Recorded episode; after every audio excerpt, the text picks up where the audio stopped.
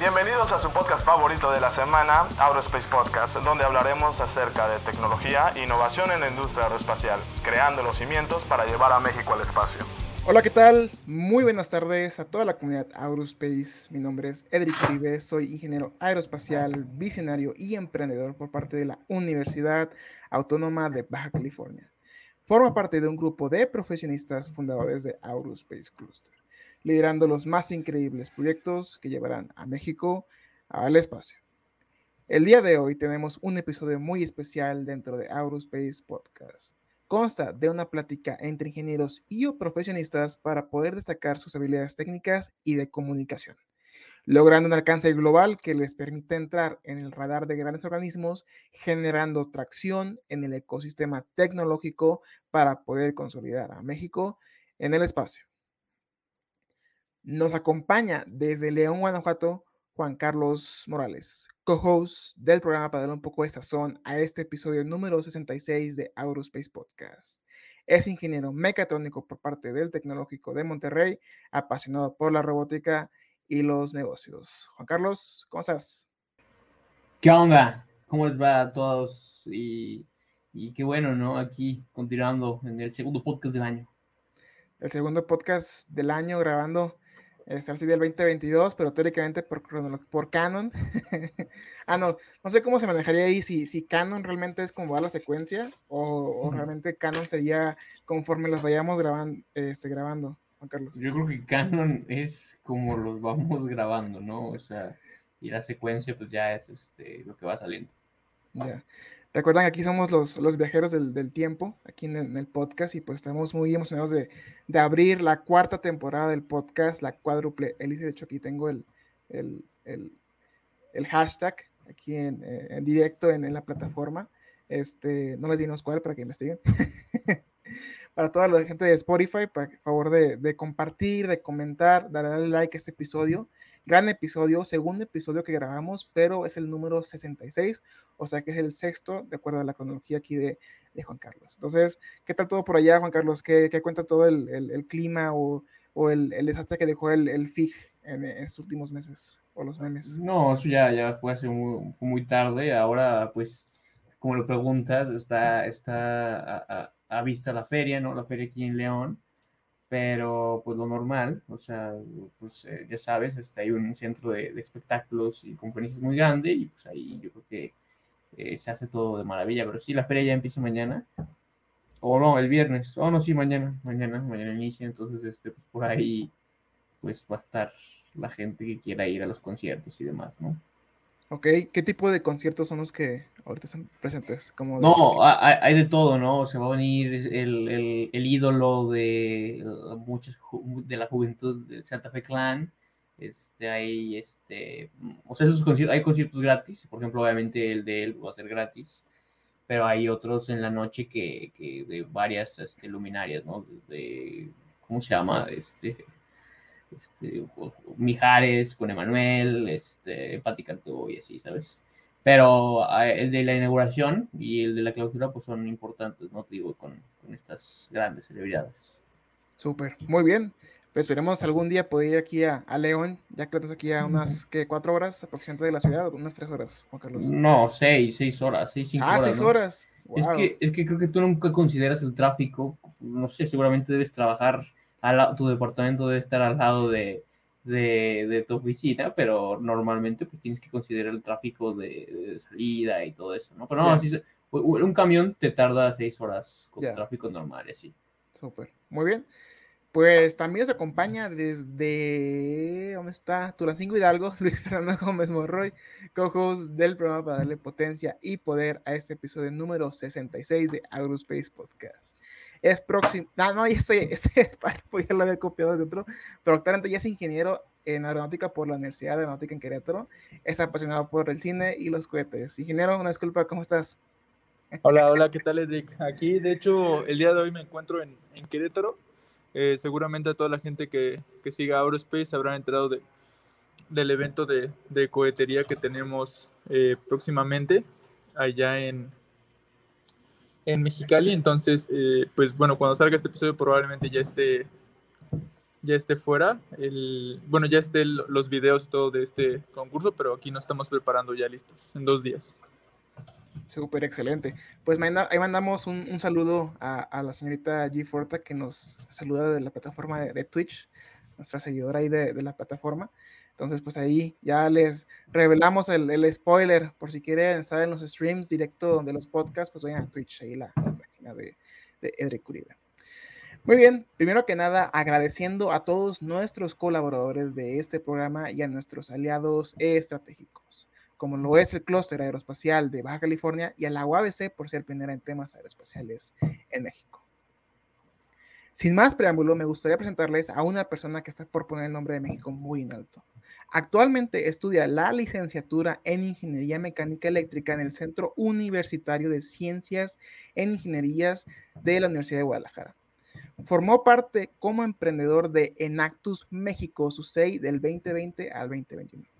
Cuenta con un verano de investigación en Delfín por parte de la Universidad Tecnológica Nayarit. Realiza trabajos de investigación y preservación de animales marinos.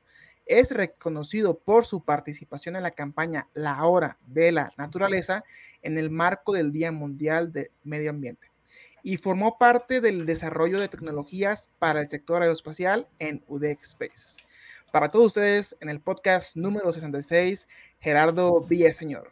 Gerardo, ¿cómo estás? ¿Qué tal? ¿Qué tal, Eric? Buenas tardes. Este, pues primero que nada, gracias por la invitación este, a los tres. Y pues muy bien, con algo de calor, ya se está acabando el invierno. Ok, ¿a ti en lo particular te gusta más el calor o es un poquito más de lo frío? Eh, bueno, yo como soy de Puerto Vallarta, Jalisco, de costa, Claro. Eh, estoy más acostumbrado realmente al calor, entonces preferiría un poco más el calor. Ok, muy bien. Así que para no perder la costumbre en esta temporada número 4, ahora sí le cederemos la primera pregunta a nuestro co-host Juan Carlos Morales para que abra este segundo capítulo canon, eh, pero sexto cronológicamente de la temporada 4, la cuádruple hélice. Juan Carlos, adelante.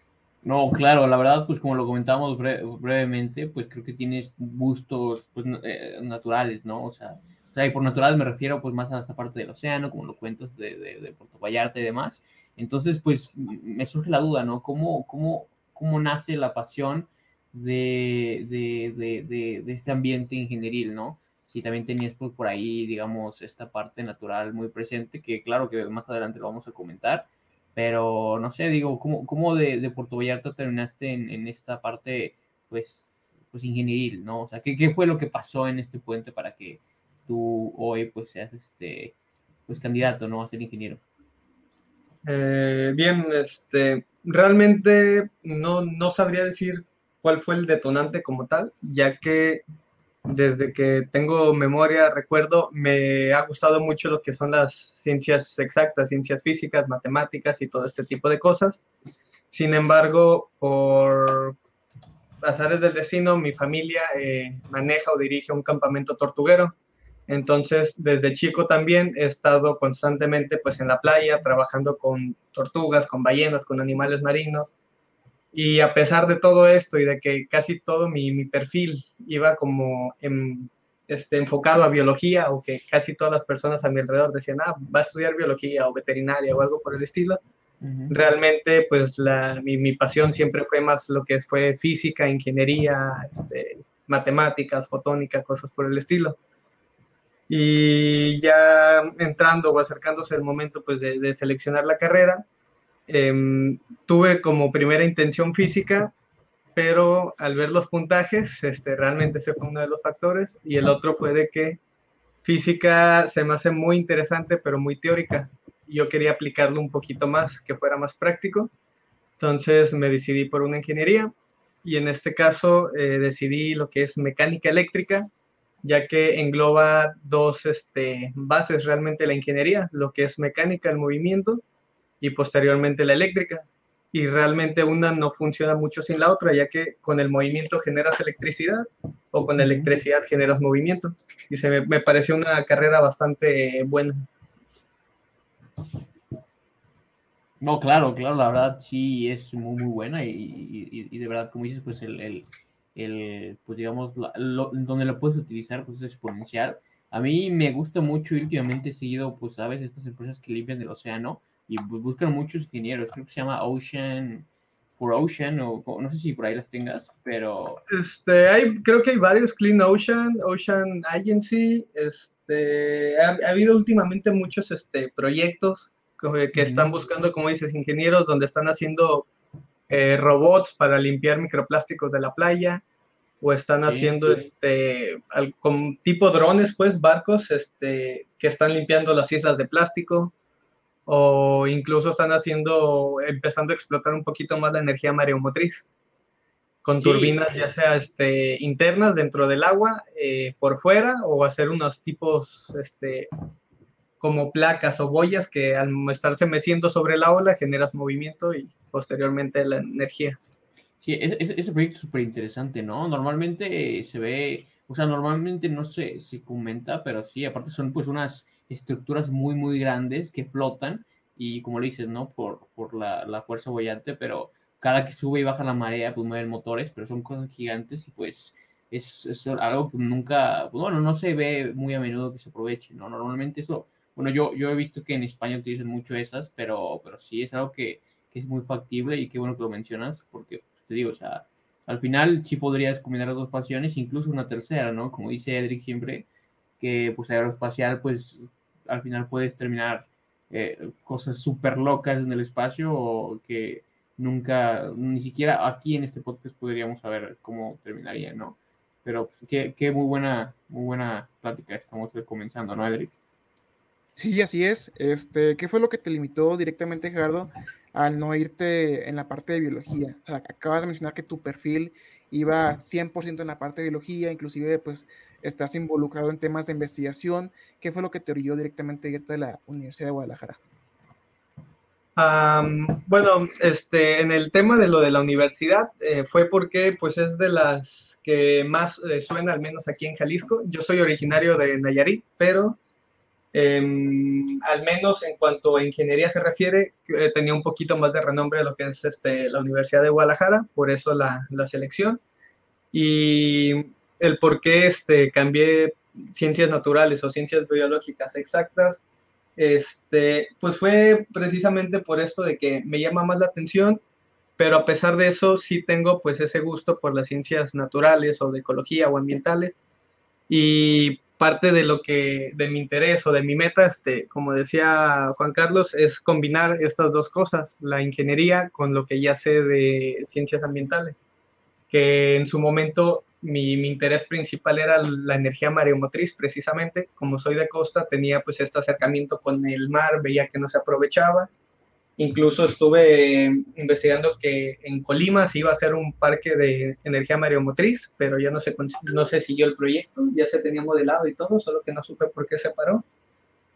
Y otra opción que estaba empezando a ver, un poco más acercado a, a, lo aeroespacial, por ejemplo, es que ahora en esta edición de FAMEX de 2021 que hubo en, este, en, México, eh, presentaron por ahí este, proyectos o, las ideas que se tienen con los este, cubosatélites ahora, los CubeSat.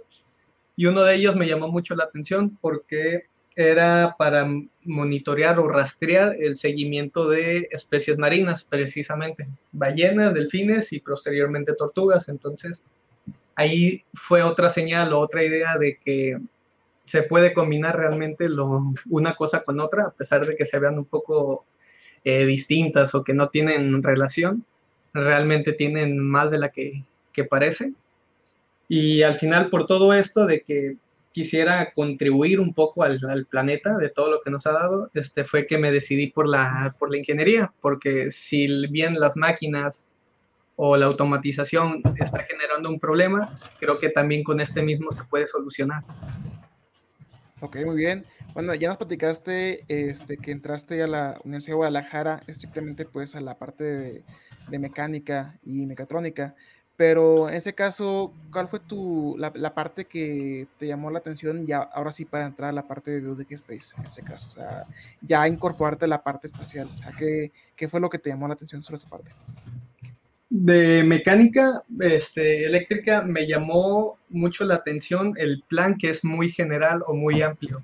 que a diferencia de a lo mejor uno de comunicaciones que se enfoca precisamente en esto o de electrónica en componentes más pequeños, en mecánica te enseñan, realmente te enseñan las bases, te enseñan pues movimiento de eslabones, termodinámica, dinámica, estática, en, eléctrica pues este, instalaciones o lo que es la corriente alterna, corriente directa, entonces me gustó mucho que abre el abanico, que te da las bases de todo, no te especializa nada y eso ya te da la opción a ti para que en un futuro al terminar la carrera escojas qué especialización o qué área quisieras reforzar más. Pero por un principio me gustó mucho el, abanico de opciones que, abre esta carrera en especial. Ok, muy bien. Y en la parte de, de picosatélites o satélites, sorry, Carlos, te robé la, la pregunta. Em, algún, ¿Algún concurso en particular, alguna convocatoria o algún evento que se te haya quedado marcado eh, eh, de por vida por, por, lo mismo, porque significó mucho para ti? Em, pues este, hemos tenido, como comentabas, este, en el grupo de UDG Space, yo estoy más especializado en esta parte de satélites y el evento pues que nos marcó yo creo que a todo el equipo fue sin duda el primero que fue pues el surgimiento del, equipo como tal, ya que era para el concurso iberoamericano de la UNAM, este, de la edición 2018, 2019, no recuerdo, 2019 me parece.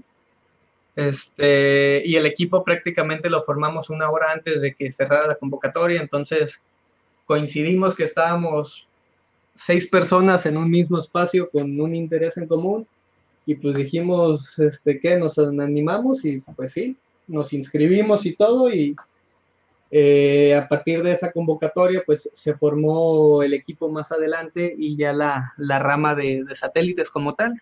Pero el, el, cómo inició creo que es algo que nos marcó a todos, que no esperábamos que a partir de ese proyecto, de esa convocatoria, íbamos a seguir dos años más trabajando y tener futuras ediciones. Oye, y la verdad, por, por, la parte que dices de, ingeniería mecánica, siempre pues, me da como curiosidad, este, ¿qué, tornillos le ponen a los satélites? Y si no le ponen, ¿cómo los, los juntan? ¿Cómo hacen la unión? pues tornillos, ahora sí que yo, yo también este, pensaría que serían unos especiales o más gruesos, que en ocasiones sí se pueden, pero lo he visto varios, este, al menos este, carcasas o estructuras externas que como el, el cubo satélite, por ejemplo, es de 10 por 10 por 10, no es muy grande, realmente no es mucha el área que tiene que soportar, entonces eh, pueden ser tuercas o tornillos relativamente normales, no tienen que ser tan especializados, a menos que pues ya se busque alguna propiedad en especial. Nosotros, eh, de UDG Space todavía estamos en la parte de CubeSats y PocketSats. No hemos em, como tal producido todavía un CubeSat. Estamos todavía en ese, en ese salto, en ese cambio.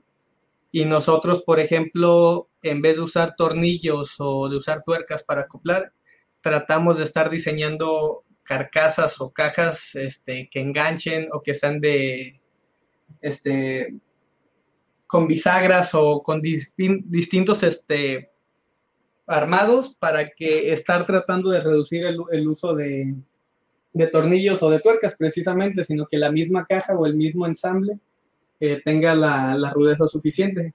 Solo que el estar trabajando con PLA o con este, materiales este, plásticos, pues este margen de más menos eh, ciertos milímetros a veces no, no quedan bien ensamblados y usamos pues de repente otros materiales, por ejemplo, fibra de vidrio, también si recubres este, el, satélite por fuera de fibra de vidrio, pues te queda un, un agarre bien al momento de secar. No, sí, claro. Entonces, este, ustedes hacen más como pues esta, esta parte de que el diseño pues sea más orgánico y no tengan que utilizar más que pegamentos, ¿no? O resinas para las... Sí, nosotros ahorita, eh, como estamos todavía en esta parte de, de CANSATs y de PocketSats que están aquí mismo dentro de, la Tierra, que no salen realmente, estamos haciendo mm, o nos estamos enfocando más en los prototipos de satélites, eh, haciendo distintas misiones Todavía no nos enfrentamos tanto a esa parte estructural del satélite, sino que ahorita estamos todavía con las distintas misiones y buscando distintos materiales que se puedan aprovechar. Por ejemplo, este año estábamos tratando o estábamos experimentando más bien eh, la diferencia de, en lugar de usar el, el, PLA que normalmente se usa para las impresiones 3D, usar acetato de celulosa o algún tipo de, este, de cerámica para hacerlo un tanto más este, amigable con el ambiente.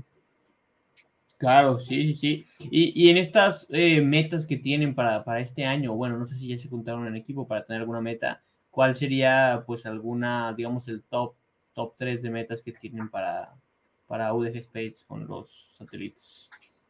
Mm, ahorita una de nuestras metas eh, principales es que eh, al momento de, de, las convocatorias este, de, de picosatélites o, o de prototipos, te limita mucho los equipos. Normalmente son de máximo seis personas.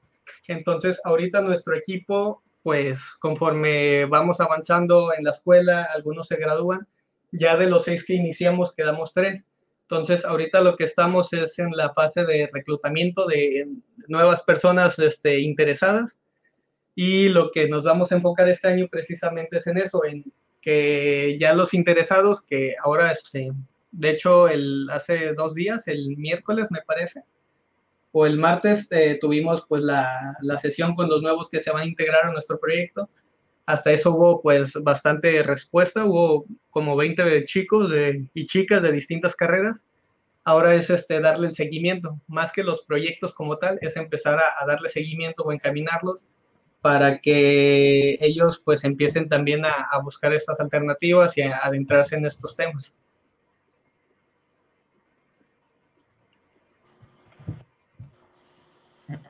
Hola, hola. hola Gerardo. Eh, bueno, yo, yo te quería preguntar, justo siguiendo esta, esta misma línea de los equipos, eh, y es algo con lo que, con lo que siento que, que se me ha hecho difícil ahora que, que pude ser parte de uno y, y he estado allí en, al, en algunas eh, partes del liderazgo. ¿Cómo es que logran mantener a los candidatos que quieren participar interesados en mantenerse dentro del equipo y trabajando?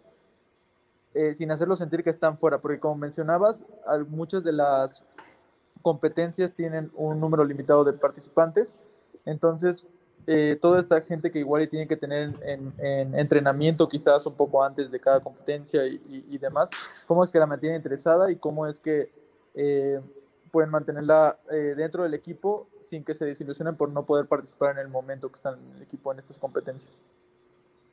Uh, bien, fíjate que esa es una de las partes este, más complicadas de que mientras hay una convocatoria, una competencia o algo y estás trabajando, estás motivado porque estás trabajando y tienes una meta, un objetivo, como dicen.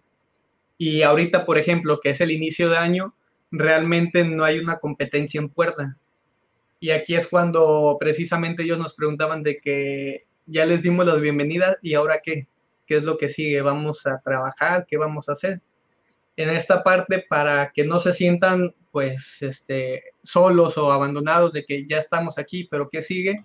Eh, nosotros lo que estamos haciendo es eh, tratando de primero contarles la, experiencia que hemos tenido en estos dos años, cómo ha ido evolucionando el equipo, la, las trabas que hemos tenido, para así darles eh, algún temario de temas que pueden ir investigando, en mi caso, pues, este, de mecánica, que vean, este, si saben algún AutoCAD, este, algún Solid, algún este, CAD para diseño, porque en la parte mecánica pues este, es bastante importante, o ver este, ciertas eh, estructuras, ciertos cálculos. El compañero de física pues les da algunos eh, ejemplos, me imagino, o ejercicios de lo que son pues cálculos de resistencia, de masa. Eh, el de comunicaciones y electrónica, pues eh, algunos códigos en especial, algún lenguaje. Entonces, ahorita lo que estamos tratando de hacer para que no se sientan solos es darles algún temario y estar, digamos, en esta fase de capacitación, porque sabemos que no todo el interesado, no todo el que entra tiene el conocimiento. Incluso nosotros en su momento no lo teníamos.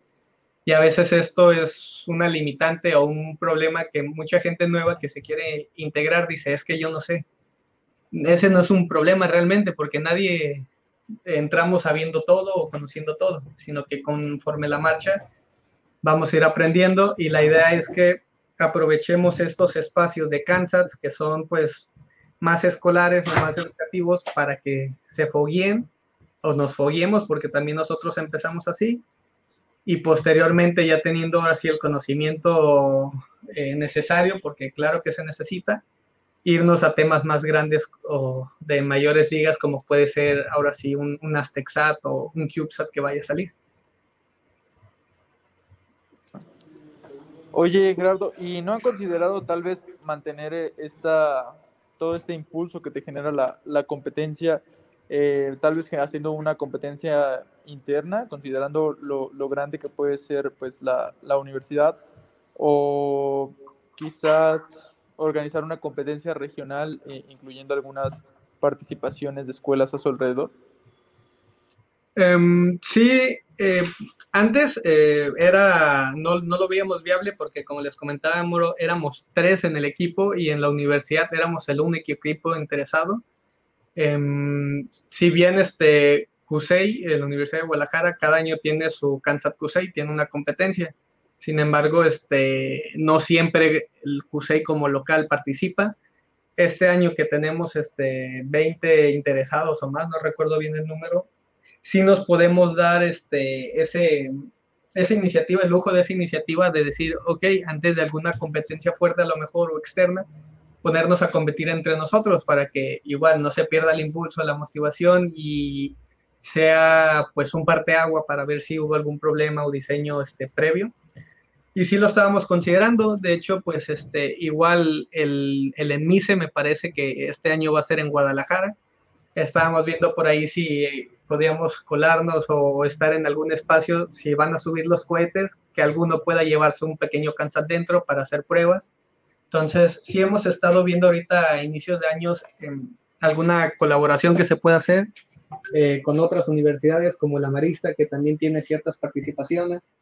Eh, para, como dices, que no se pierda este impulso, porque normalmente esta primera mitad del año no hay tantas competencias o no hay tantas actividades, normalmente son a finales de año. Sin embargo, pues se, se tiene que seguir trabajando y muchas veces por no tener esa presión de, de una fecha límite, una deadline, pues la gente no, no trabajamos o no nos motivamos. Entonces, sí es una opción que estábamos considerando ahora que pues hay un mayor número de interesados.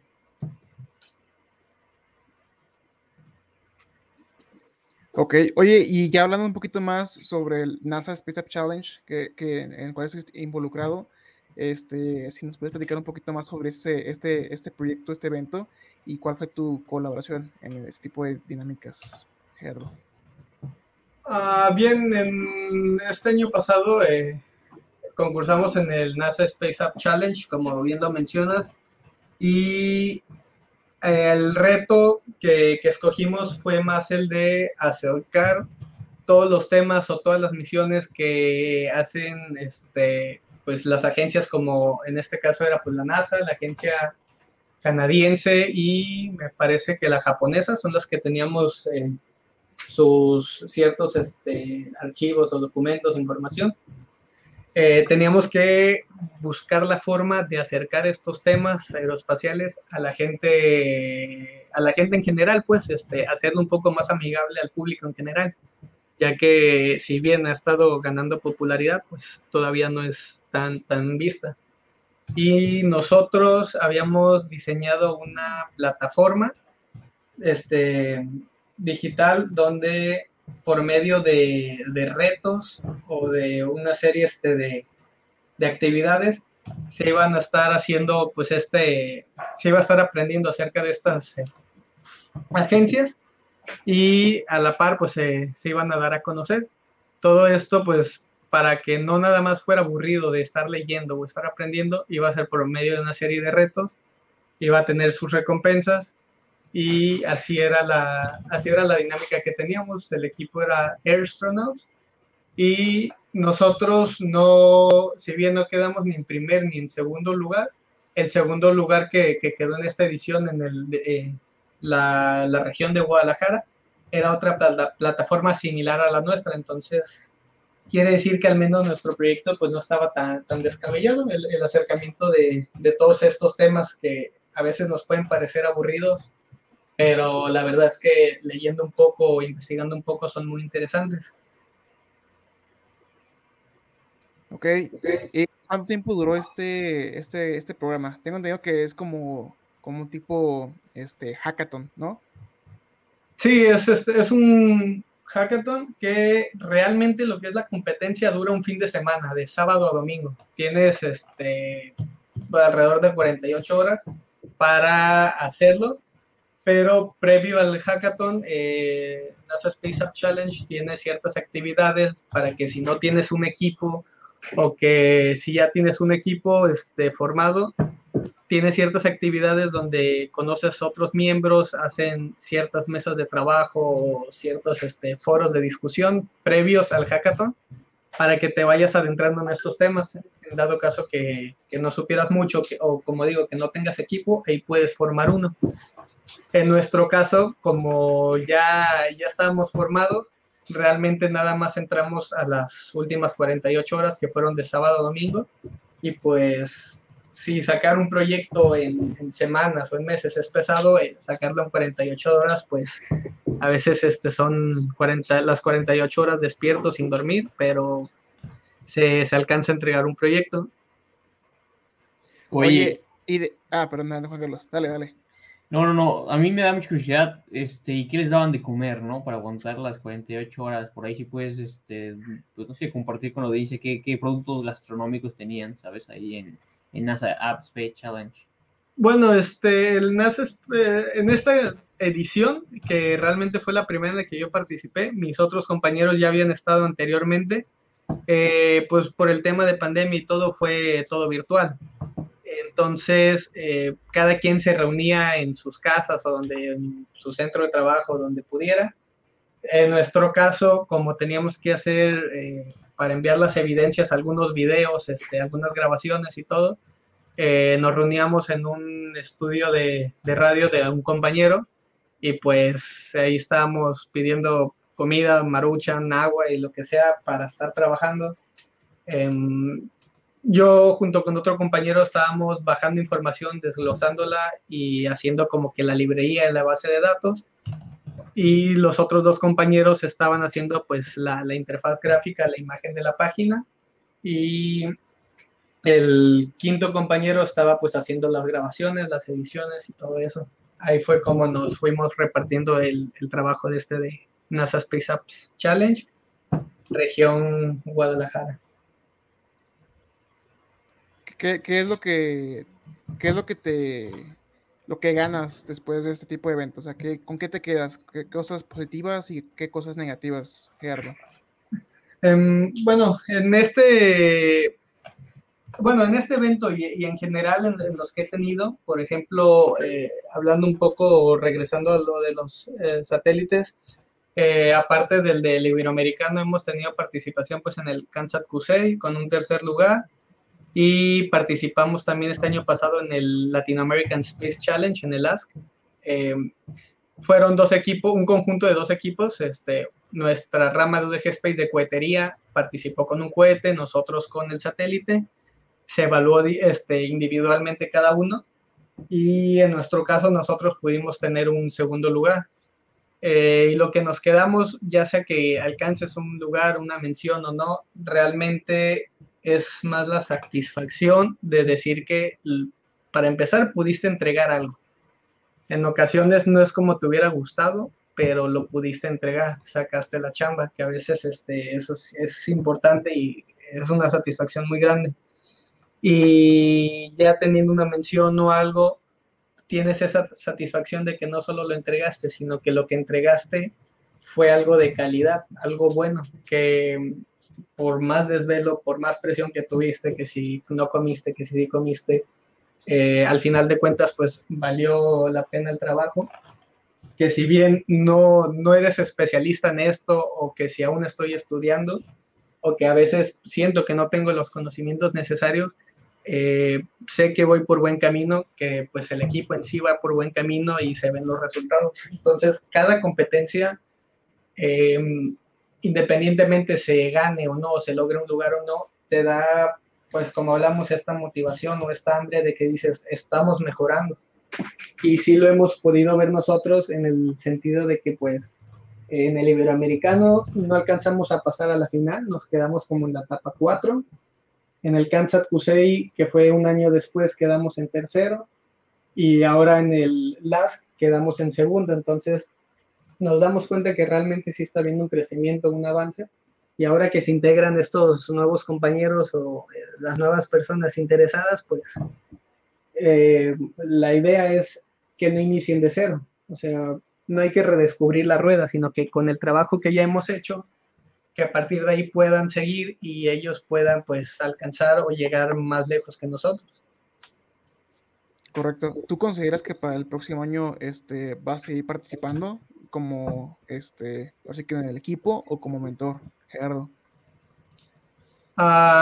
me gustaría como equipo, pero sí hemos estado hablando de eso, que incluso este otro compañero que estuvo aquí, no recuerdo si este año o el anterior, este Carlos Álvarez, también este es de física, estuvo, es parte del equipo. Sí estamos considerando ya que, que si vamos a integrar a estas nuevas personas, eh, tal vez nosotros nos vamos a apartar un poquito de las competencias normales para tratar de ser más como mentores porque de por sí es pesado de repente estar en proyectos y, la escuela.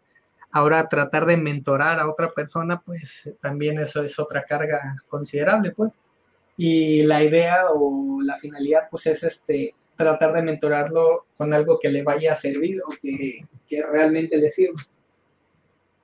Así es.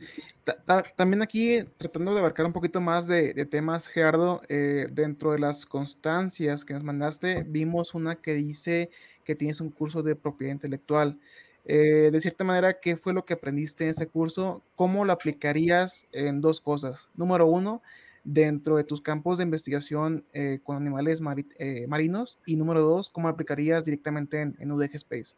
Sabemos que ahorita pues México eh, a pesar de que tiene em, pues mucha hambre por desarrollar tecnología, se desarrollan muy pocas patentes y de hecho esas patentes a lo mejor en algún punto pues ni siquiera se llegan a, llevar a cabo. Entonces, ¿cómo tú aplicarías este curso? Eh, posiblemente un número 3 en tu vida diaria, así que como, como investigador, este, no sé, privado, en la, en la parte eh, marina y en la parte de UDG Space, Gerardo. Ah, bien, primero, este, pues el curso em, lo tomé eh, por mi interés realmente y es una materia optativa en nuestra carrera de Ingeniería Mecánica Eléctrica. No es obligatoria, es optativa. Y algo que me llamó la atención es que la mayoría de nosotros, de los que estamos en la licenciatura de Ingeniería, eh, no le llama la atención o piensa que por ser administrativa, pues no vale mucho la pena, cuando realmente esa materia de propiedad intelectual creo que es de las que más debería, debería ser obligatoria, a mi parecer, para cualquier ingeniero, incluso diseñadores industriales, porque pues habla de, de cómo defender o cómo este, presentar ahora sí que los proyectos, porque al final de cuentas la idea es que nosotros saquemos nuevos proyectos e innovaciones. Eh, de lo, parte de lo que aprendí, pues fue este, eh, era un curso, el, eh, básico DL 101 o algo así se llama, que cada año o cada cierto tiempo este, la OMPI está dando este curso, eh, donde te enseña las bases que pues son, este, qué es la propiedad intelectual, qué son los derechos de autor, qué es distinto a la patente, eh, qué derechos tienes tú como persona moral, como autor, de dónde puedes lucrar, cómo no puedes lucrar. Ahora con esta este nuevo boom de, la inteligencia artificial, pues los códigos libres o software libre, este, también te viene dentro, pues, este, por ejemplo, también las patentes de origen, digo, los derechos de, origen. Por ejemplo, el, el, tequila, que si cierta persona quisiera plantar agave en un lugar fuera de Jalisco, puede plantar o puede hacer el mismo proceso que el tequila, pero no se puede llamar tequila porque este está protegido por denominación de origen. Entonces, eh, fue un curso bastante interesante, la clase en general, pues, y al final tuvimos esa oportunidad de certificarnos, eh, reaparte pues de la universidad, certificarnos con la OMPI. ¿Y cómo lo aplicaría en el caso de VG Space? Pues que con todos estos eh, prototipos o experimentos o pruebas que estamos haciendo con, con los picos satélites, eh, que si alguno vemos que realmente tiene, es una innovación o tiene un futuro, pues podríamos patentarlo realmente, este, saber los trámites o saber el requerimiento mínimo, eh, podrías pues eh, patentar y defender o avalar que pues la investigación que hiciste la hiciste tú y que te genere pues algo de, ingreso o que te genere algo más este el trabajo que estás eh, aplicando, que estás trabajando. En el caso de la, de la investigación, eh, sí, sí se puede defender, este, hay escritos pues, o canciones que por derechos de autor puedes hacer, puedes este, avalar pues tus investigaciones. En el caso yo de, de, las tortugas marinas, pues como no soy biólogo, no tengo pues ese conocimiento para hacer investigaciones de más, pero sí me ha servido que para las pocas que he colaborado, trabajado, por ejemplo, eh, tuvimos en el campamento donde trabajo, colaboración con una chica de, de, Reino Unido, de la Universidad de Exford, me parece. Uh -huh. Estaba trabajando con para checar los microplásticos en distintas playas del Caribe o de este del trópico. Entonces nosotros le estuvimos mandando muestras de cada cierto kilómetro de playa y todo para ver la cantidad de microplásticos. Y pues ya era para su tesis, pero entonces al finalizar su tesis, pues igual tu, tuvimos la mención nosotros. Eh, para ese tipo de cosas, pues también sirve tener este conocimiento. Y personalmente me ha ayudado mucho, ya que al, al finalizar la, la, carrera, puede una forma de titulación que puede ser tesis o puede ser por algún proyecto que yo haya hecho. Entonces, mi idea es generar algún proyecto. En su momento, pues era algún generador mareomotriz. Puede que lo, lo cambie, todavía no, no, estoy cerrado con eso. Puede que lo cambie este, algo más enfocado a aeroespacial. Pero al finalizar, si la innovación realmente tiene una utilidad o, o tiene este, proyección a futuro, pues sí me gustaría eh, patentarlo, protegerlo, ya sea este, por alguna de las muchas modalidades que sea patente o o secreto de, de, fabricación este, o algo por el estilo. Oye, Oye en esta misma, en esta misma dinámica, dinámica que comentas, comentas, este, bueno, mi pregunta va dirigida a ¿qué, ¿qué, tú crees que valga la pena? O sea, porque obviamente nos comentas que tomaste el curso y tu visión pues ha cambiado. Hoy, ¿qué sería algo que, o sea, ¿cómo tú dirías esto sí vale la patente y no fue nada más algo que diseñé, por ejemplo, para, para pues mi tesis o para el equipo, sino cómo, cómo tú aprenderías o ya que aprendiste, cómo tú verías ese valor agregado en el mercado? O sea, ¿qué es esa, esa chispa que dices, sabes qué, esto sí se patenta y esto no? Mm, es algo interesante, no, sí lo he pensado, pero todavía no he llegado a una conclusión que por ejemplo, eh, durante la carrera, cada semestre tenemos que estar presentando algún proyecto. Puede ser uno distinto o puede ser uno y irlo mejorando conforme vas avanzando.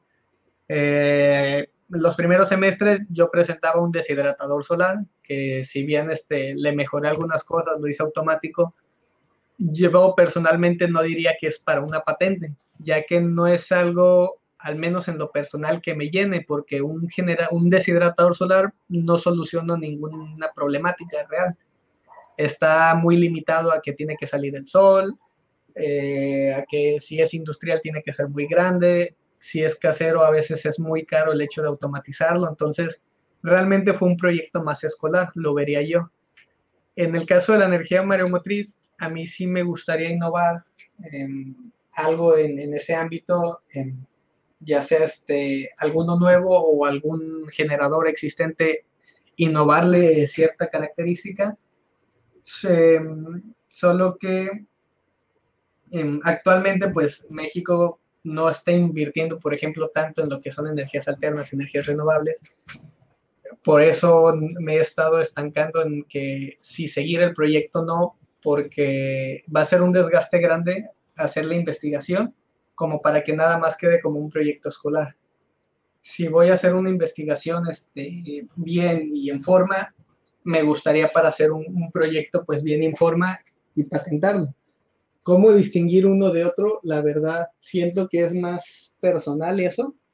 En mi caso es si realmente tiene una utilidad o no para la sociedad, ya que siento que generación de energía alterna o de energía limpia sí es algo que beneficia, por lo que siento que tiene proyección a futuro y sí lo patentaría. En el caso de que si hago un deshidratador o un dispensador de alimento para perro, a lo mejor a mi sentir yo no lo patentaría porque lo veo más como un proyecto escolar, pero puede que algún compañero lo vea como oportunidad de mercado ahora que pues, se le está dando mucho cuidado y mucho amor a este, por productos de, de mascotas, entonces puede que él lo patente y yo no. Yo creo que eso es más subjetivo en el sentido de que cada quien le va a dar el valor al, al proyecto este, que haga o que vea. Lo que sí es que en la parte legal hay, hay veces que la patente no es la mejor opción, porque la patente al momento de solicitarla, tú tienes que dar todos los planos de tu proyecto y te lo protege por un periodo de tiempo, pero caducando el periodo de tiempo ya es de dominio público, por así decirlo, cualquiera puede ver tus planos. Hay otros eh, modos de protegerlo, como que puede ser secreto de empresa. En el caso de Coca-Cola, su fórmula no la patentó, sino que está como secreto. Todos pueden ver la coca, pero nadie sabe qué tiene y esa es por tiempo indefinido si hubiera sido patentada, Coca-Cola hubiera tenido que dar su fórmula y pasando el tiempo de, protección, pues cualquiera hubiera podido replicar esa fórmula. Entonces, este, en el sentido de qué patentar y qué no, em, siento que es más eh, con personal, cada quien sabrá el valor que le da al proyecto, pero si se, le, si se quiere proteger el proyecto, sí hay que investigar o, o checar un poquito cuál es la protección realmente que, que conviene. Si, porque la patente incluso, ahora que mencionaba Eric, de que muchos estudiantes hacen proyectos, no todos están patentados, em, es porque también la patente tiene que ser para aprovechamiento. Si tú patentas un producto y no estás generando dinero, te pueden quitar la patente tienes que estar sacando provecho de eso, si no, no puedes nada más patentar por patentar. Entonces, muchas patentes, por ejemplo, de la Universidad de Guadalajara han sido revocadas porque pues nada más las protegieron, pero no, no está sacando un, un provecho de eso. Oye, siendo una universidad, pues en su mayoría una asociación civil o una eh, dependencia eh, gubernamental o una, pues no sé si existen empresas como tal, eh, lucrativas eh, respecto a universidades. Pero tú de qué manera consideras que una universidad pudiera sacarle provecho a la patente? O sea, de cierta manera una universidad pudiera lucrar con esta patente en algún punto de la historia. Mm, pues la principal sería el, el vender el producto y las ganancias o lo generado pues se van este, a, fondo de la universidad. Ese sería lo principal. Eh, otra opción es que realmente una patente o, que uno de tus estudiantes haga un producto que, se reconozca o que tenga impacto, pues le da mucho prestigio a la universidad o habla bien de la universidad que genera este, realmente alumnos o, personal pues este, con, con, altas capacidades. Yo creo que esas serían tanto lo económico como el, el prestigio que le pueda dar a la universidad, las dos principales pero muchas veces eh, por esto mismo eh, los alumnos cuando hacemos este, los proyectos, por ejemplo, tengo el caso de una prima que, que se graduó ya de ingeniería química y estaba haciendo su tesis o su proyecto acerca de eh, una bacteria que limpiaba metales pesados del agua o algo por el estilo. Y al preguntarle que nada más que se detuvo porque la bacteria era cara con lo que estaba trabajando la universidad le ofrecía comprarle la bacteria, pero que al terminar la tesis, pues la universidad iba a tener pues esa patente. Y ella dijo que no, que porque no quería trabajar para que alguien más se quedara con su el crédito y todo eso. Pero realmente eh, viendo o después de tomar este curso, la maestra nos explicaba que para empezar, como tú eres el, el, creador, tú tienes el derecho de autor como tal. Tú sales como colaborador o la universidad como colaborador contigo, ya que pues ella te prestó eh, el producto, la materia prima, te dio las clases o te prestó el laboratorio, entonces realmente sí tiene que redituarle algo a la universidad, aparte de a uno mismo. Y muchas veces es, eh, hay mucho miedo mucha incertidumbre a los estudiantes de que no quieren patentar sus productos o no se quieren dejar apoyar por la universidad porque sienten que las universidades van a acaparar todo, que al momento de generar ganancias o algo la universidad lo va a acaparar, pero realmente no, si toca un porcentaje a la persona o al, autor intelectual de, de, dicha obra. Y ciertas universidades, eh, desconozco pues eh, en general todas, pero al menos con nosotros tienen incentivos. Mientras estés eh, trabajando para hacer un proyecto, independientemente si el proyecto sale a mercado, tiene éxito o no, te están dando un incentivo económico.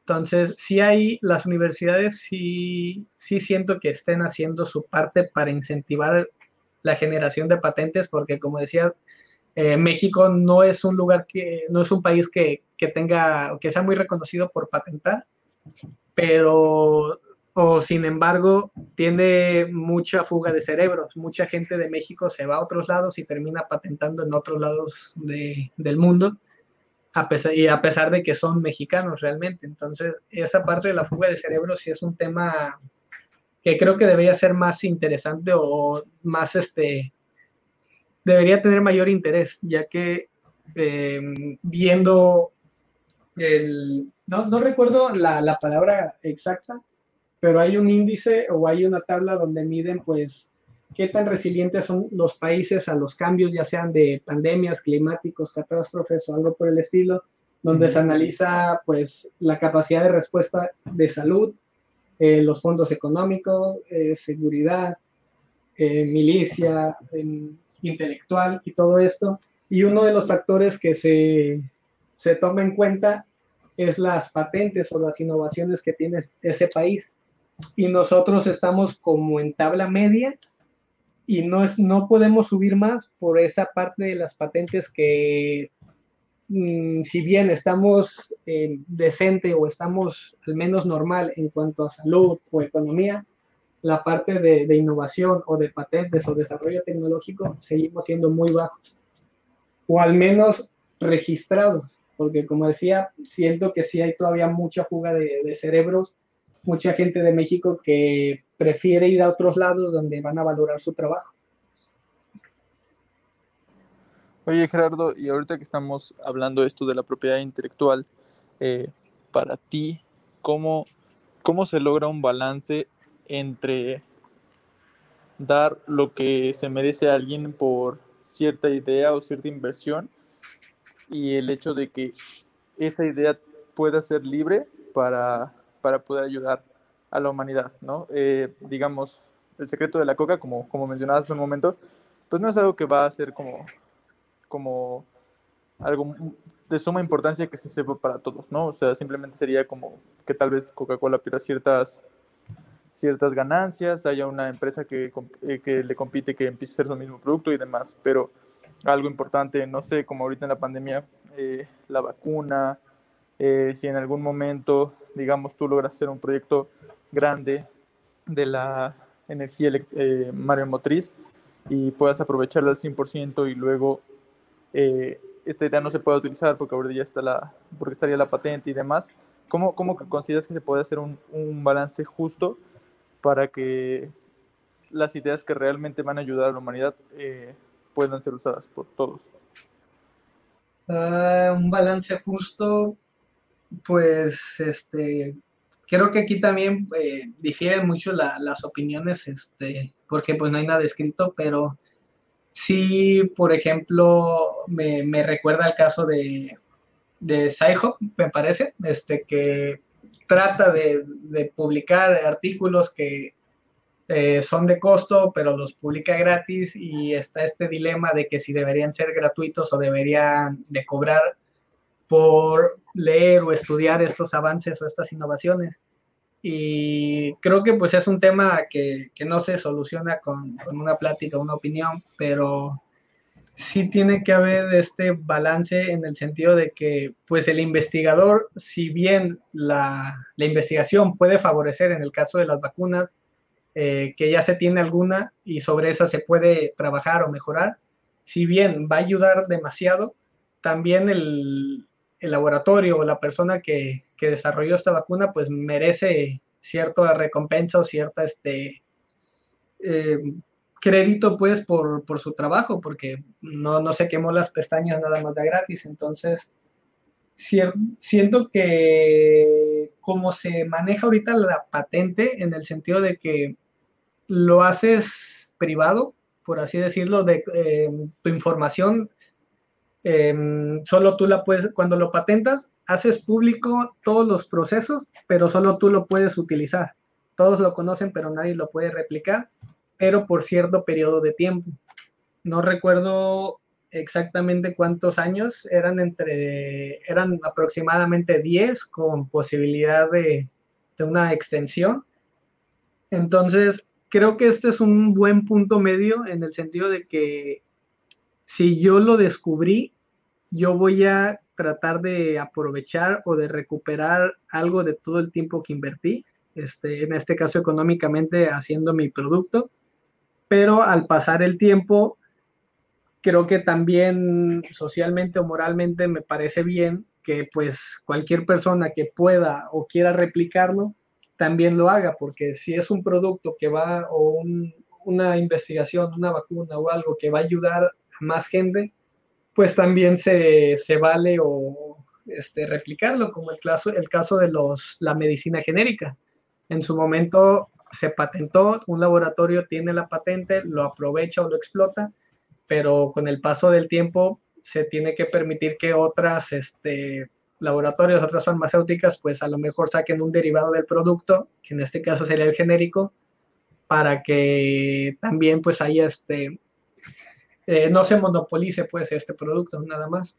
Entonces creo que la parte media sería poder aprovecharlo, poder este, disfrutar de los, la recompensa que tuviste de tu investigación, pero que sea por un periodo de tiempo, que al finalizar pues otra gente también pueda, no sé si aprovecharse o pueda pues este también valerse o pueda disfrutar de los beneficios de tu investigación.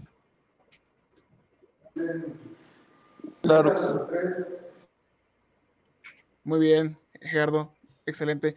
Eh, vamos a pasar a la pequeña sección que comentabas al principio, al principio, perdón, eh, la parte de, tortugas marinas ahí para también eh, dar un poquito de, cultura general aquí a, los, a los oyentes del podcast en, Spotify, en Amazon Music o en cualquier plataforma donde este podcast se esté viendo, en, más de los 25 países de distribución. Entonces, este, pues Gerardo, te cedemos el, micrófono y así que lo que compartir aquí en el, en el, podcast. Adelante. Este, bien, gracias. Ahora sí que, como comentabas, de como cultura general, algo que se me hace importante es que en mi caso, como vivo en costa, me gustó aprender de tortugas porque es alto el porcentaje de probabilidad de que me tope con una mientras voy en la playa. No, no está obligada la gente a conocer pues, de tortugas, pero si, por ejemplo, alguien vive en Michoacán, que sepa un poco de la mariposa monarca, o que si alguien vive en el desierto, que sepa de las plantas o animales en el desierto, eh, conocer un poco pues tu, tu, ambiente, tu cultura, porque muchas veces aquí en Vallarta, hablando por experiencias propias, eh, pasa de que vienen turistas de León, vienen turistas de México, de Guadalajara, o de Querétaro, no sé, ven una tortuga y le preguntan pues al hotel, al del campamento, al de seguridad, oye, ¿qué tipo de tortuga es o qué me puedes platicar de ella? Y sueltas lo primero que te viene a la mente. Porque casi todos, no sé, este, en el caso de ustedes, a las tortugas marinas cómo les dicen o cómo las conocen, si por algún nombre en especial. No, pues depende, ¿no? Si es caguama o si es de la, la verde, ¿no? O sea, ah, precisamente, casi todos dicen que es una caguama. Vi una tortuga caguama, liberé una tortuga caguama, este, se tomaron una caguama, entonces todos dicen caguama. pero pues realmente, eh, o ya adentrándonos un poco más en el tema, existen ocho, siete u ocho especies de tortuga, depende a quién se le pregunte, hay un dilema ahí con una. Este, entonces hay mucha variedad como para englobar todas en nada más caguama. Entonces, como cultura general o para en adelante la gente que de repente vaya a costa o se encuentre con una tortuga, lo más común o el 99% de tortuga que nos encontramos en el Pacífico es golfina. Es la más común de todas, es la que muy probablemente vayan a, ver o a liberar si alguna vez van de vacaciones por Mazatlán, por Nayarit, por Vallarta, por donde sea.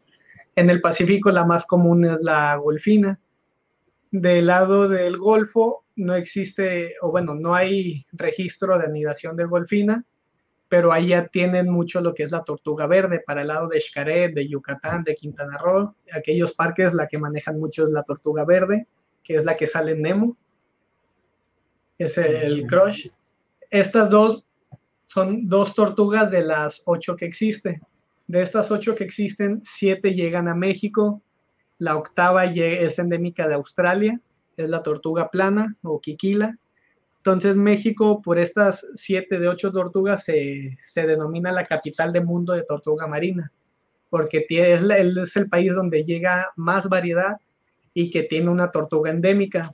Para Tamaulipas, para Rancho Tamaulipas, este, del lado del Golfo, está la tortuga lora, es, de las es la más pequeña y esa es endémica de México. Entonces, hablar de tortuga marina en México es eh, hablar de uno de sus atractivos turísticos o al menos biológicamente hablando, porque aquí vas a encontrar de sí o sí tortuga. Para el lado de, Baja California, por ejemplo, em, allá no hay tanta anidación, pero sí hay mucha zona de alimentación. Por allá, por ejemplo, la caguama se alimenta en Baja California y anida hasta Japón todas las tortugas tienden a nadar distancias, son migratorias, tienden a nadar distancias impresionantemente grandes. La tortuga laúd es la más grande de las tortugas marinas.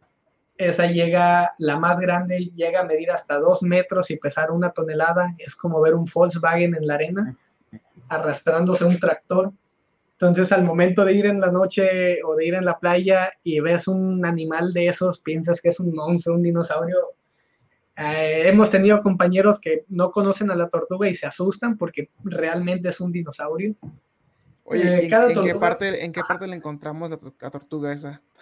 La tortuga laúd en el Pacífico, creo que también, no, no recuerdo si en el Golfo, pero en el Pacífico se encuentra de Jalisco, más que nada de Jalisco hacia abajo, para aguas un poquito más cálidas. Okay, ¿cómo, eh, escribe? ¿Perdón? ¿Cómo se escribe? Laúd. como el instrumento, un laúd. Ok, muy bien. Sorry. Em, esta tortuga eh, también se le llama siete quillas porque es negra, está moteada con puntitos blancos y tiene siete líneas blancas en el caparazón. También se le conoce como siete quillas por eso. Eh, y Michoacán es donde podemos ver aquí en México un poco más de laúd, también de tortuga prieta, eh, Colola, la playa de, de este, de Michoacán, es la capital del mundo de tortuga prieta. Y hay un fenómeno también que ocurre en solo tres playas del mundo, que es en Costa Rica, en la India y en México, que se llama arribazón, que es un fenómeno en el que las tortugas se ponen de acuerdo y durante unos días o una semana salen y salen y salen y salen a desovar al punto de que llegan a salir hasta 400 mil tortugas que están llenan la playa. Llega un punto donde una puso eh, el nido, depositó los huevos, llega una nueva, escarba los huevos y pone lo suyo y saca los anteriores, se hace un desorden. Y esto solo ocurre en tres playas del mundo y México tiene una de esas tres playas. Entonces, eh, México es muy, está bendecido en ese sentido en cuanto a las tortugas porque tenemos mucha diversidad, tenemos de las playas más importantes una tortuga endémica, y aún así somos de los que tienen un poquito menos cultura en cuanto al cuidado de, esta, de este animal, de estas especies. Todavía está, está muy mm, como tabú, todavía se, está mucho esta creencia de que los huevos de tortuga eh, son afrodisíacos, por eso se consumen mucho. y un huevo en costa te está saliendo alrededor de 7 pesos o menos o más. Pero si te lo llevas al centro, a México, a, México, a Monterrey o algún lugar de estos, puede costar hasta 50 pesos un huevo. Siendo que una tortuga por nido, hablando de la golfina, que es la más común, puede poner hasta 100 huevos. Entonces, por un nido que se roben, te estás llevando alrededor de 5 mil pesos y si te encuentras dos o tres, ya sacaste 15, 20 nada más en una caminada a la playa. Es por eso que todavía está muy depredado el tema de las tortugas. Y es por eso de la existencia pues de los campamentos, que los campamentos más que alimentar a la tortuga, cuidarla, retenerla o algo, están para recolectar los huevos guardarlos o protegerlos en lo que nacen y una vez naciendo la tortuga se va al mar. Esa es la, la actividad principal de un campamento, más que nada, evitar el saqueo de tortugas. No sé si tengan alguna pregunta o alguna curiosidad ustedes. Este, no, para, mí sí fue súper impresionante el saber que existen ocho diferentes tipos de tortugas. No me acuerdo de los nombres. está la uta, está la golfina, está la caguama, supongo que es. Ah, bueno, de, los nombres, yéndonos de, pequeñas a grandes, serían la lora, que es de Tamaulipas nada más. La golfina es la más común eh, en el Pacífico mexicano. De ahí seguiría la negra, y la verde. En estas dos hay un dilema porque no se han puesto de acuerdo este, los biólogos si es la misma especie o es diferente, porque tiene un curioso caso que si tú la ves es distinta una de otra, pero al momento de tomarle muestras de sangre son en ADN iguales. Entonces, en fenotipo es distinto y en genotipo es igual. Por eso depende a quién le pregunten, va a decir si son distintas o son iguales. Todavía está esta controversia, pero si contamos que son ocho, serían pues la, la lora, golfina, negra, verde, de ahí seguiría la caguama, la carey y la laúd. Esas son las siete que nos llegan aquí a México y la octava sería la Kikila, pero de esa casi no tenemos información porque solo llega a Australia. Hemos estudiado un poquito más a las otras. Y de estas otras, pues se han hecho varios estudios. Eh, los estudios que hacemos, por ejemplo, es en marcaje en ocasiones. Marcas a la tortuga como si fuera ganado con un pequeño arete y así vas viendo que si llegó aquí a Jalisco, y luego se la encuentran allá en Michoacán, pues más o menos vamos viendo la ruta. En ocasiones se le ponen unos rastreadores satelitales a los adultos para ir viendo la, el recorrido, pero aquí todavía hay un problema que como no hay tantos satélites disponibles para esto, tiene que coincidir que la tortuga sale a tomar aire y que el satélite pase arriba de la tortuga. Si uno de estos dos o estos dos no se enlazan, no se manda la señal. Entonces todavía es un proceso no muy óptimo el cómo se rastrean las especies en el mar. Y es otro de los temas en el que yo personalmente pues vi la, la oportunidad de que podría adentrarme y podía combinar esto del sector aeroespacial, que, que estoy trabajando un poco más con lo que ya conozco de, de especies marinas. Súper, no, pues, súper pues, interesante. Juan Carlos, ¿alguna pregunta que tengas? No, estoy viendo infografías de, las tortugas y todo, ¿eh? son muy buenas pláticas, ¿no? Para, pues, para ir sobre mesa y estar comunicando un poco, ¿no? De la cultura del, país, pero sí. De eh. hecho, este, sí, como dices, eh, eso es una muy buena plática en el sentido de que a veces nos sentamos a platicar y sabemos, pues, de los de fútbol, de Checo Pérez de la Fórmula 1, de los de tenis, este Djokovic que no está vacunado, pero a veces nos ponemos a hablar de ciertos temas, ya sea de tortuga, ya sea de algún pájaro, ya sea de alguna constelación, ya sea de algo, y nos quedamos sin habla o en ceros. Entonces, como cultura general, está bastante interesante y es un buen tema como para abrir conversación cuando vas a hablar con alguien. Yo lo he usado y sí, sí pega. No, claro que pega, claro que pega. Una frase que me ha servido para abrir conversación es, por ejemplo, llegar y decir, este, ¿sabías que los tiburones se pueden ahogar en el mar? ¿Y qué te dicen?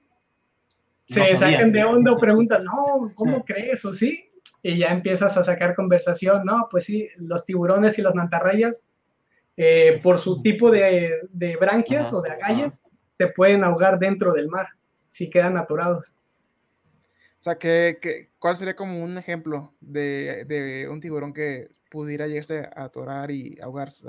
Es que, por ejemplo, ahora con las redes de arrastre, si entre ellas va un tiburón eh, y no se mueve la red, el tiburón, si no está en constante movimiento, no, no puede oxigenar las branquias y se asfixia.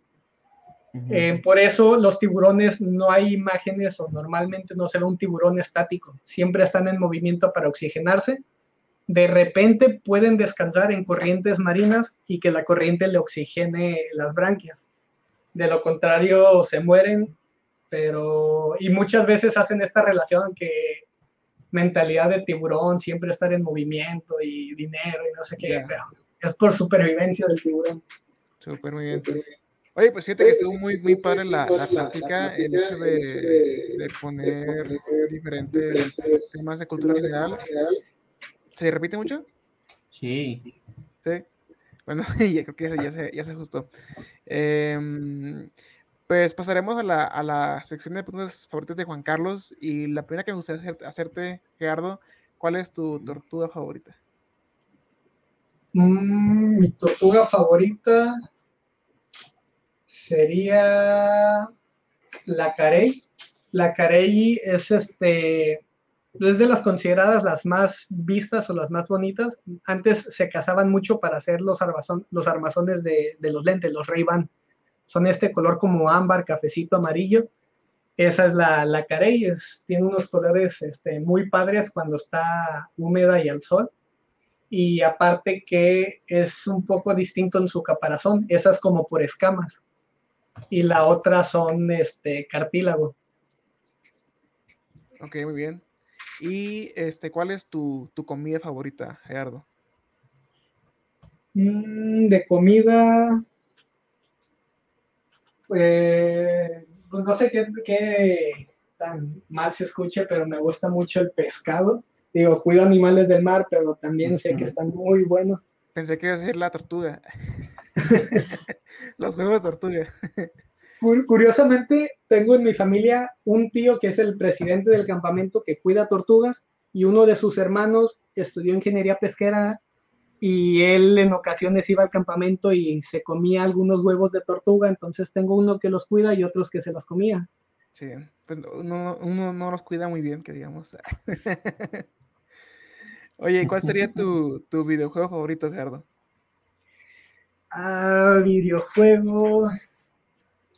¿Pero de consola o.? que tú quieras. Call of Duty Mobile o de Switch o de Xbox o de PC. A mí, yo por ejemplo, que las canicas. De, videojuego crecí mucho en, el Xbox con los Gears of War. Gears of War. Sí, de hecho, justamente ya estamos hablando con Jorge La Madrid del podcast número 63, si mal no recuerdo. Él también jugaba mucho Gears of War y ahorita yo estoy pasando el Gears of War 5. Este no lo había jugado y lo compré y dije, vamos a ver qué tal. Muy bien. ¿Y cuál sería este mm, alguna canción, un grupo musical que te guste recomendar aquí a la audiencia del, podcast, Gerardo? Canción, canción. Mm,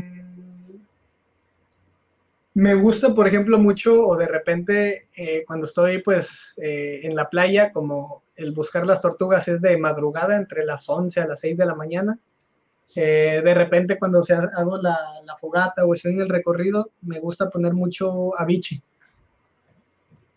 Ok. La canción de Nike o eso, siento que queda bien. Muy bien, excelente. Y mi última pregunta ahorita para hacerle la palabra a nuestro host, el bandido Morales, Juan Carlos. Eh, si tu vida fuera sacada de un libro, ¿cómo se llamaría ese libro, Gerardo? Mm, si mi vida fuera sacada del libro, yo diría que es eh, del mar al espacio, porque previamente, antes de la universidad, toda mi actividad extracurricular era relacionada al mar. Y a partir de la universidad y de entrar a este grupo de, de UDG Space, mayormente mis actividades están siendo enfocadas al espacio. Muy bien, es un buen título. A ver si lo, lo, hacemos copyright para el título del podcast. Juan Carlos, adelante.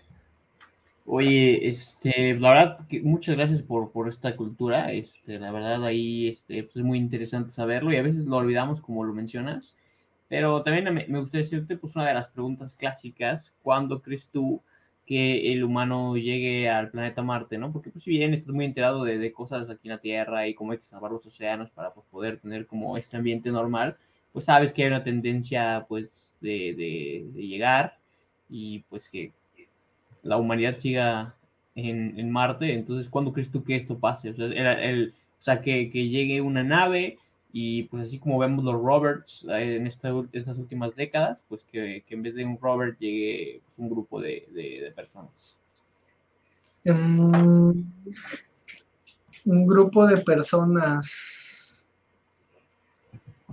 Me gustaría decir una fecha cercana, uh -huh. pero pues sé que todavía no hay problemas con los Roberts al momento de llegar o de mandarlos como para el 2000, que estamos 22, 30, unos 8 años más. 8 años, ¿y por qué crees que es tan, tan pronto? O sea, ¿qué es lo que te hace pensar eso? Que ahora este, pues este año pasado sonó un poco más eh, que se empezó a reactivar la carrera espacial.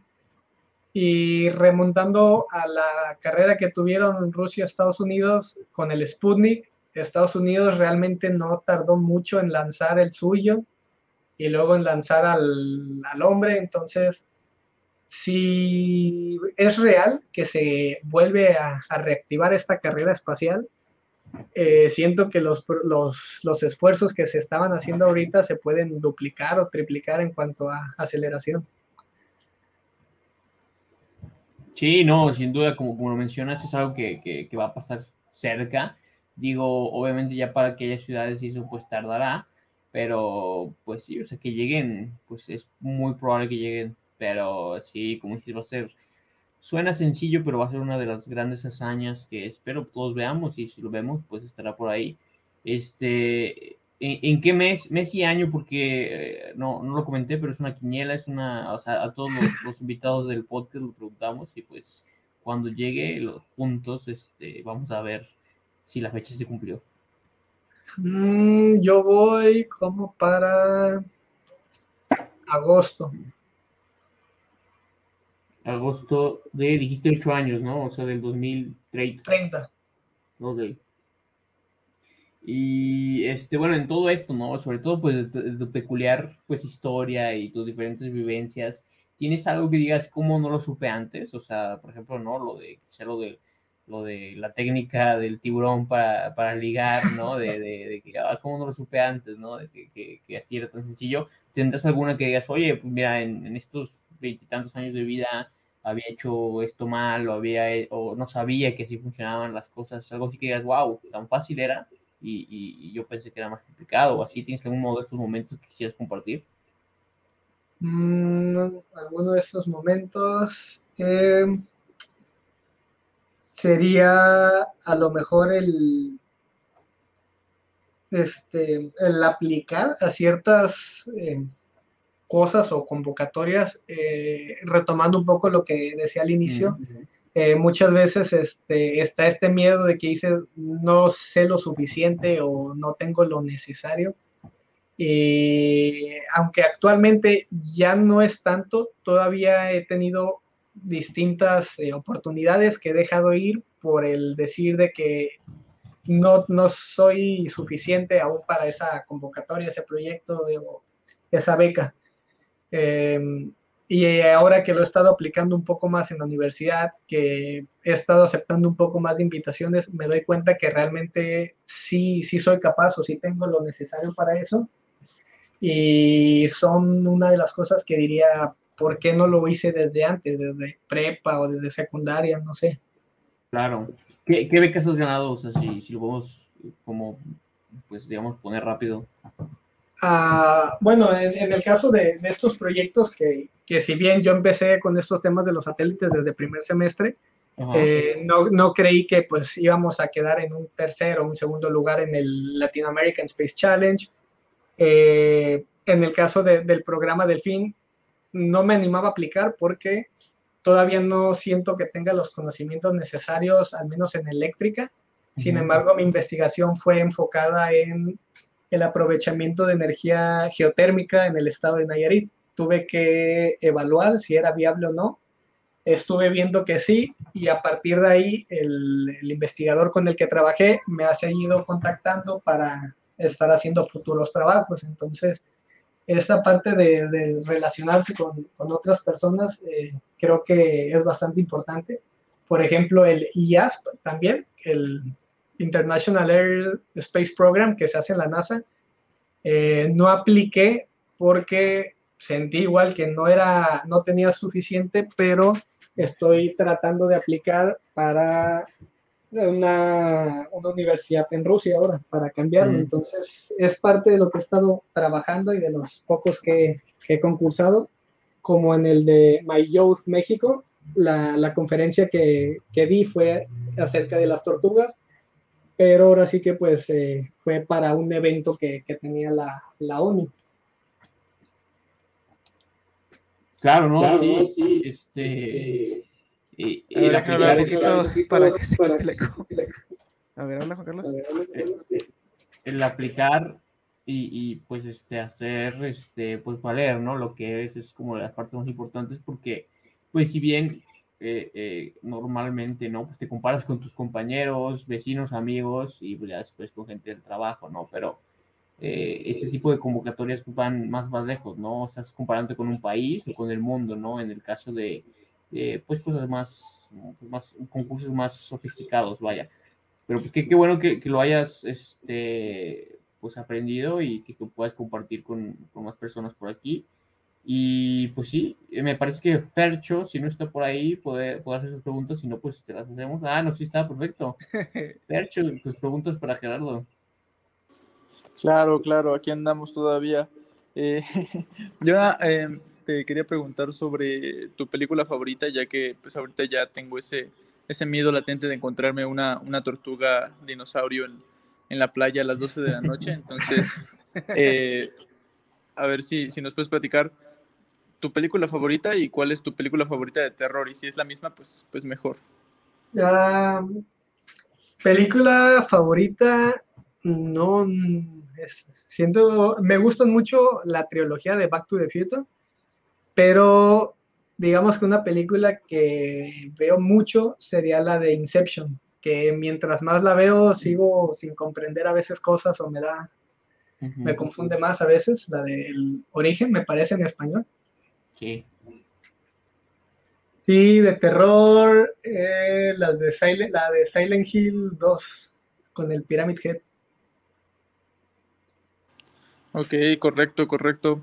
Eh, y pues ya nada más eh, quería terminar eh, con ¿qué, ¿qué, es un mensaje que, que le darías a, a, todo el mundo si tuviera su atención por, no sé, 30 segundos? Mm, que no sé, que la, la, licenciatura o la carrera es solo una etiqueta, que no se claven con ella, no, se no se encapsulen en su, su especialización o en su enfoque, eh, que realmente lo nuevo o lo que más funciona son los equipos interdisciplinarios. Yo empecé con tortugas y terminé o estoy terminando haciendo satélites eh, conozco gente de biología o de veterinaria que termina así apoyando para los trajes o que está innovando en trajes espaciales o agricultura espacial. Entonces, la carrera es solo una etiqueta que te da conocimientos bases, pero no te limita a ir por un solo camino, sino que cualquiera puede apoyar desde su área o su especialización. Correcto, muchísimas gracias. Serían todas mis preguntas. Y pues también eh, recordar, agradecerte mucho por, por todo. La verdad es que aprendí muchísimo de, de tortugas, pero también de cómo te puedes mover eh, en diferentes sectores. Eh, y pues invitar a todos a, a seguir eh, todas las redes sociales de Aurospace. Muchísimas gracias, Gerardo. Excelente, Percho, gran colaboración aquí del podcast. Gerardo, pues ha sido un honor. Llegamos a la, a la parte final de, de, finales de aquí del podcast. Este, la verdad que fue uno de los episodios que aprendí más sobre tortugas, más que los demás.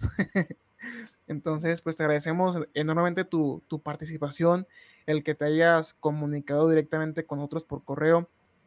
Invitamos a toda la audiencia aquí del podcast, si todavía está este, oyendo el, el episodio número 66 con Gerardo Villaseñor, así como comenta nuestro host Fercho Gómez, que le den like, le den comentar, le den compartir y en la parte de arriba, así como comenta también Juan Carlos, existe una nueva eh, herramienta para poner cinco estrellas aquí en el episodio en Spotify. Ahí también darle cinco estrellas y poner la campanita para que te lleguen todos los episodios del podcast a la hora que salen. Entonces, Gerardo, ¿por qué medio? ¿Por qué plataforma? ¿Por qué correo? ¿Por qué teléfono? ¿O por qué, por cuál historia de, del tiburón te pudieran contactar, Gerardo? Eh, bien, a mí me dicen que, que, se comunican por mí por delfín o por tortuga. Eh, yo por Facebook o Instagram, pues este, estoy como en Facebook Gerardo Villaseñor, en Instagram en geraniol.04. Y al igual, este, si, si alguien estuviera interesado en no, no necesariamente aprender de tortugas, pero a lo mejor liberar o ver tortugas por primera vez, o pasar un fin de semana acampando en la playa y ver la noche sin contaminación lumínica, que es muy padre. Se ve a veces la Vía Láctea a simple vista.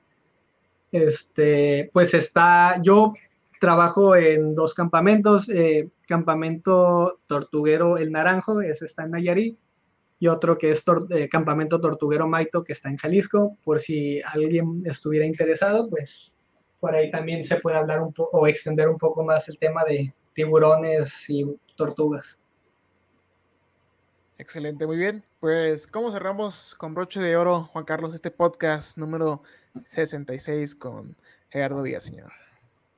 Pues, la verdad, como siempre, ¿no? Agradecido por el tiempo y, y pues, digo, sin duda alguna, yo creo que se vio que, que, tú, Edric, tienes ganas de ver una de esas tortugas la U, tomarte una foto ahí al lado y pues chance, a lo mejor vas a uno de los... No, hay que, hay que ¿eh? entrevistarla para el podcast a la tortuga. pues sí, sí la puedes entrevistar a la tortuga. Pero no, o sea, se ve que te dieron ganas y pues si puedes ir con Gerardo estaría cool y sí, ¿no? Invitar a todos a, ir y, vivir la experiencia que creo que es increíble, ¿no? O sea, formar parte de ese tipo de naturaleza es muy, muy diferente. Muy bien, pues ahí hacemos un pequeño comercial, este, ahí con el señor Fecho Gómez, aprovechando que vamos a, a tenerlo aquí en, en, Tijuana, el lanzamiento de cohetes Red este 15 de enero. Ahí tienen el link eh, para la gente que está en Twitch, viéndole en vivo, www.aurospace.mx, diagonal RedTag. Este, ahí está Fercho Gómez haciendo la tarea de último momento, como siempre. ¿O no, Fercho? Sí, claro que sí. Aquí, aquí andamos activos y, y, pues sí, toda la gente que quiera seguir el, el, la competencia, si se encuentran por allá en el norte, pues los esperamos el día sábado en la mañana, ahí en Laguna Salada. Y este, también eh, a todos los que lo quieran seguir, eh, yo creo que va a haber muchísimas fotos y se va a estar siguiendo a través de redes sociales de Red Excelente, Percho. Pues eh, Gerardo, ha sido un honor. Nuevamente nos despedimos otra vez para darte eh, tu cierre del programa. ¿Qué, ¿Qué, te ha parecido ahora sí que la, la experiencia de, del podcast? Si ya lo había escuchado, ¿tienes algún tipo de noción sobre el episodio? O si era básicamente como tu primera vez. Um, bueno, primero que nada, pues de nuevo, este, también gracias por la invitación, por el espacio. Digo, sé que 66 eh, episodios están demandados, o sea, sí, sí tienen gente, entonces que hayan hecho el espacio, pues gracias por eso. Y se me hizo interesante la dinámica, eh, nervioso por lo que me explicabas que pues están haciendo esta nueva dinámica, que si bien ya había visto algunos capítulos anteriores, pues fue, fue distinto o el hecho de que ahora fue en vivo, sí, sí le agrega ese, e, eso nuevo pues, pero muy a gusto de la, la plática con, con los tres, este, gracias. Y pues esperar en un futuro por ahí encontrarme con alguno. Claro que sí, aquí te, te recibimos con todo gusto. Muy bien, chicos, pues yo me despido. Mi nombre es Edric Uribe. Me encuentran como arroba Edric Uribe en cualquier red social. Ahí estamos subiendo algunos streams de videojuegos también para compartirles las noticias aeroespaciales de la semana por parte de Aurospace. Entonces, pues Gerardo, un honor. Juan Carlos, pues ahí guárdame un sombrero. Y Fercho, pues espero que termines el cohete. Entonces, pues chicos, me despido y que pasen excelente jueves. Jueves para todos. Gracias por escucharnos. Si te gustó este episodio, compártenos en redes sociales. Encuéntranos como Aurospace Technology Cluster. Te esperamos en la siguiente edición. Hasta la próxima.